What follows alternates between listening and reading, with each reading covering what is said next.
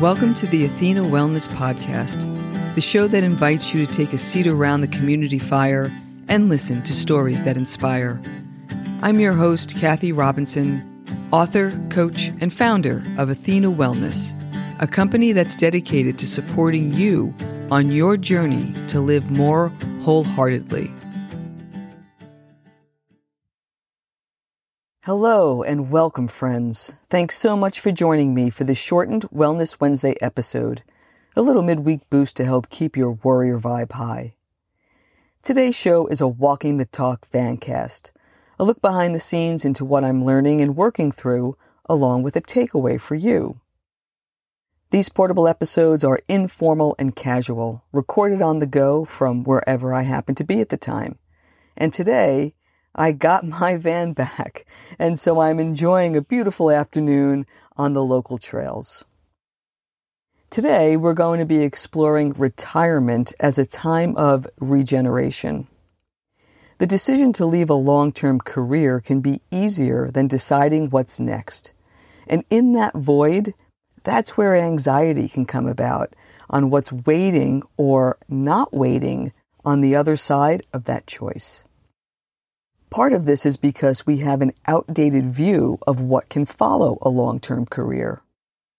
More and more people are foregoing the traditional idea of retirement, one of pure recreation or leisure, and reframing it as a time of regeneration.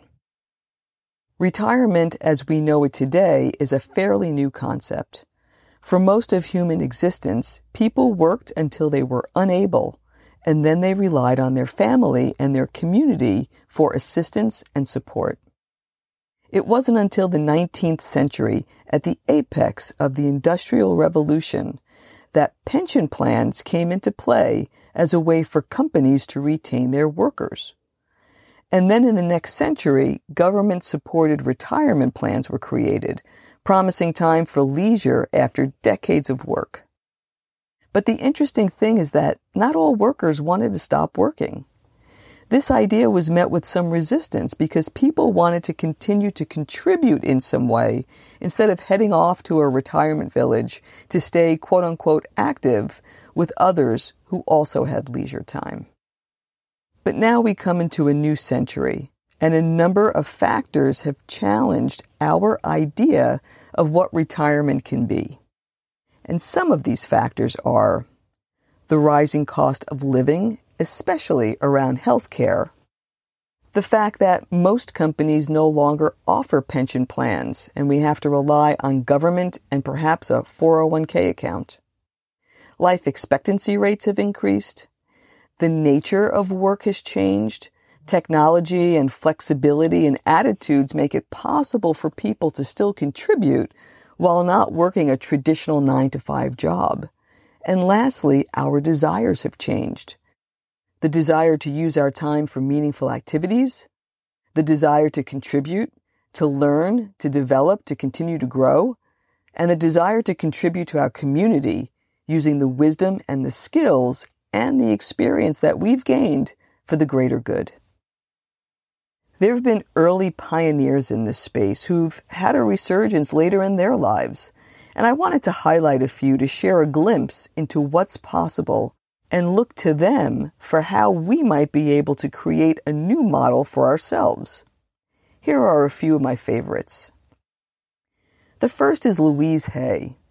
She was a self help author who self published a book called Heal Your Life. And she did that when she was 50 years old. Louise was divorced, she worked as a secretary, and she started giving talks at her church congregation. As a result, people started to come to her for counseling. And through these counseling sessions, she realized that by healing your inner self, your outer self can be healed as well. So she wrote what she called her little blue book, and not knowing anything about publishing, she ordered 5,000, not realizing what 5,000 hard copy books would be. This was probably back in the 1970s.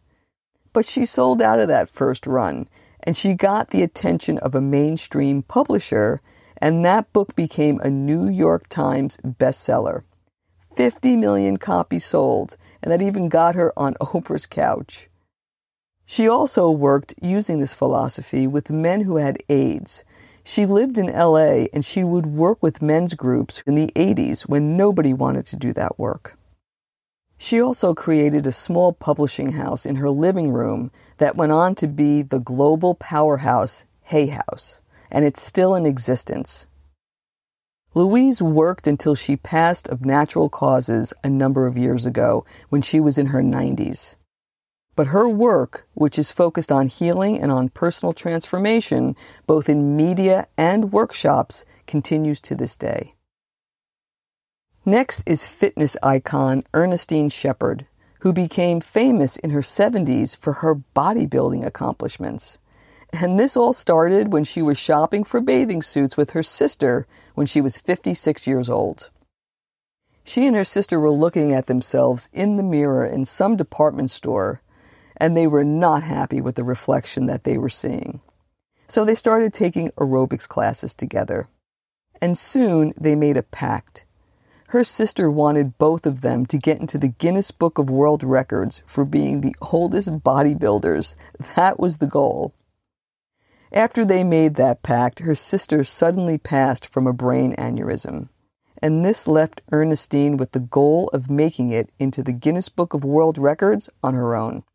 So she started her bodybuilding career as a tribute and an honor to her sister. She has run marathons, won bodybuilding titles, and she did get into the Guinness Book of World Records in 2010 as the oldest competitive female bodybuilder at that time. She no longer competes, but she's still incredibly active at 86 years old with more than 90,000 followers on Instagram she appears on podcasts and she still inspires millions of people around the world to get fit and stay active as you age. Next is Frank McCourt. He was a New York City English teacher and retired after a decades long career when he was in his mid 60s. At the time of his retirement, his wife encouraged him to start writing his memoir. Frank was born in New York City, but was raised in poverty in Ireland, and he wrote a book that is now known as Angela's Ashes, followed by several more successful books that have sold millions of copies. And he also won the Pulitzer Prize for Angela's Ashes in 1997. But he didn't pick up a pen until he was in his mid 60s. And how can we talk about early pioneers without mentioning Julia Childs? Julia was a chef who focused on French cooking, but didn't start that career until she was in her 50s. She went on to write the best selling cookbook, Mastering the Art of French Cooking. She had her own unique way and was a pioneer in PBS television with her cooking show. Julia wound up working well into her 90s, still making television appearances and speaking as well. The last I'll mention is Grandma Moses. She didn't begin painting until the age of 76. And the reason why she picked up a paintbrush was because her arthritis made doing embroidery, which she loved to do, painful. Painting was easier on her hands. One of the first paintings she made was for the postman for Christmas one year because she said it was easier than baking a cake over a hot stove. One of her paintings, titled Sugaring Off, was auctioned by Christie's and it sold in 2006 for $1.36 million. Grandma Moses painted well into her 90s as well. So, in the wake of these early pioneers, what we're seeing are these new growth shoots of where retirement is being reimagined as a time of regeneration. And I wanted to spend a moment on the word regeneration. It's defined as a new phase of renewal.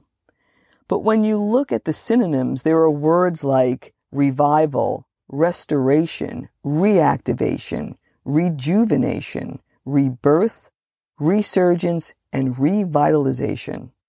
I mean, these are words that you can just feel the green shoots of energy going through you versus the two words that are associated with the word retirement, which are withdrawal and seclusion. We're witnessing more and more people who are leaving long term careers, and they're choosing to continue to work, to leverage their skills to freelance or consult, to pursue new interests or revive old passions that they hadn't had time to do in the past, or just continuing to learn and develop throughout their lives. Perhaps most importantly, post career activities keep the maturing body and mind, which happens to us all, engaged with meaningful work. And it also encourages purposeful growth and development. Why is purpose important?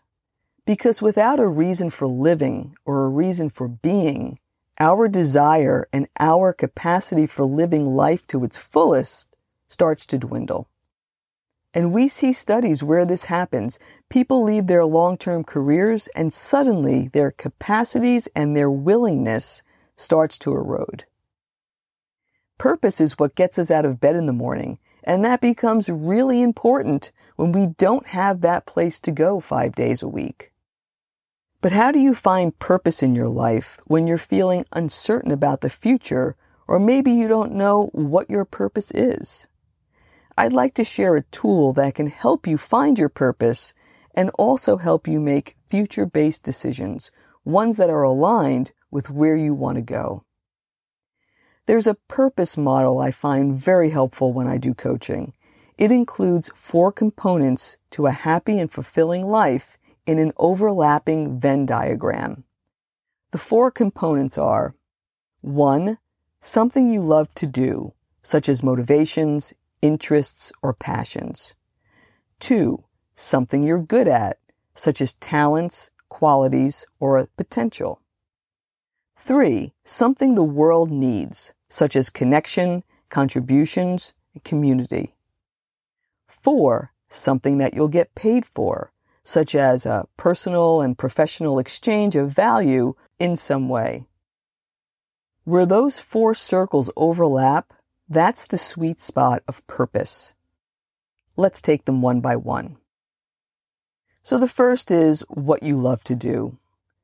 This is what gets you excited about the day, what you find enjoyable and rewarding.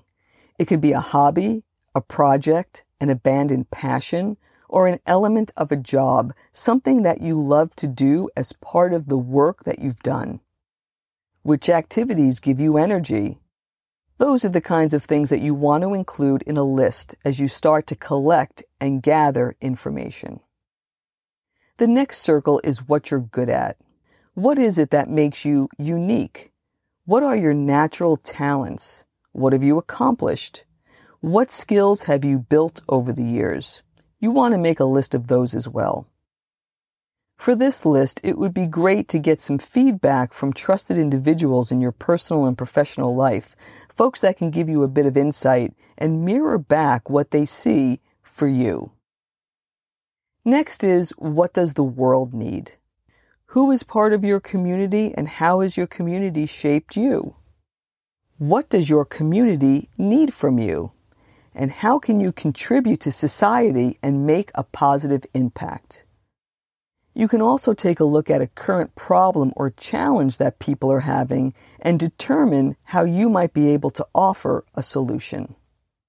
You can use the inventories that you created when answering the first two questions of what you love and what you're good at, and then think about a current problem or challenge that people are having so you can determine how you might be able to offer a solution.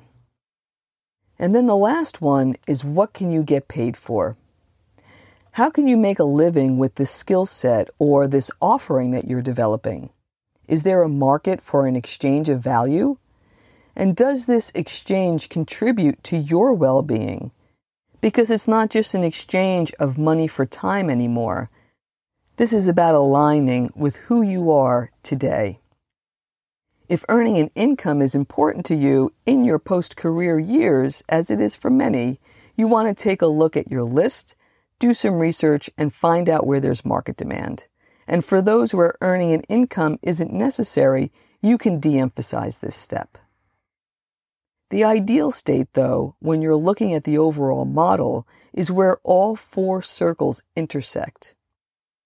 But you can start by connecting two of those circles, and then ultimately you'll get to the whole picture as you incorporate more of the model.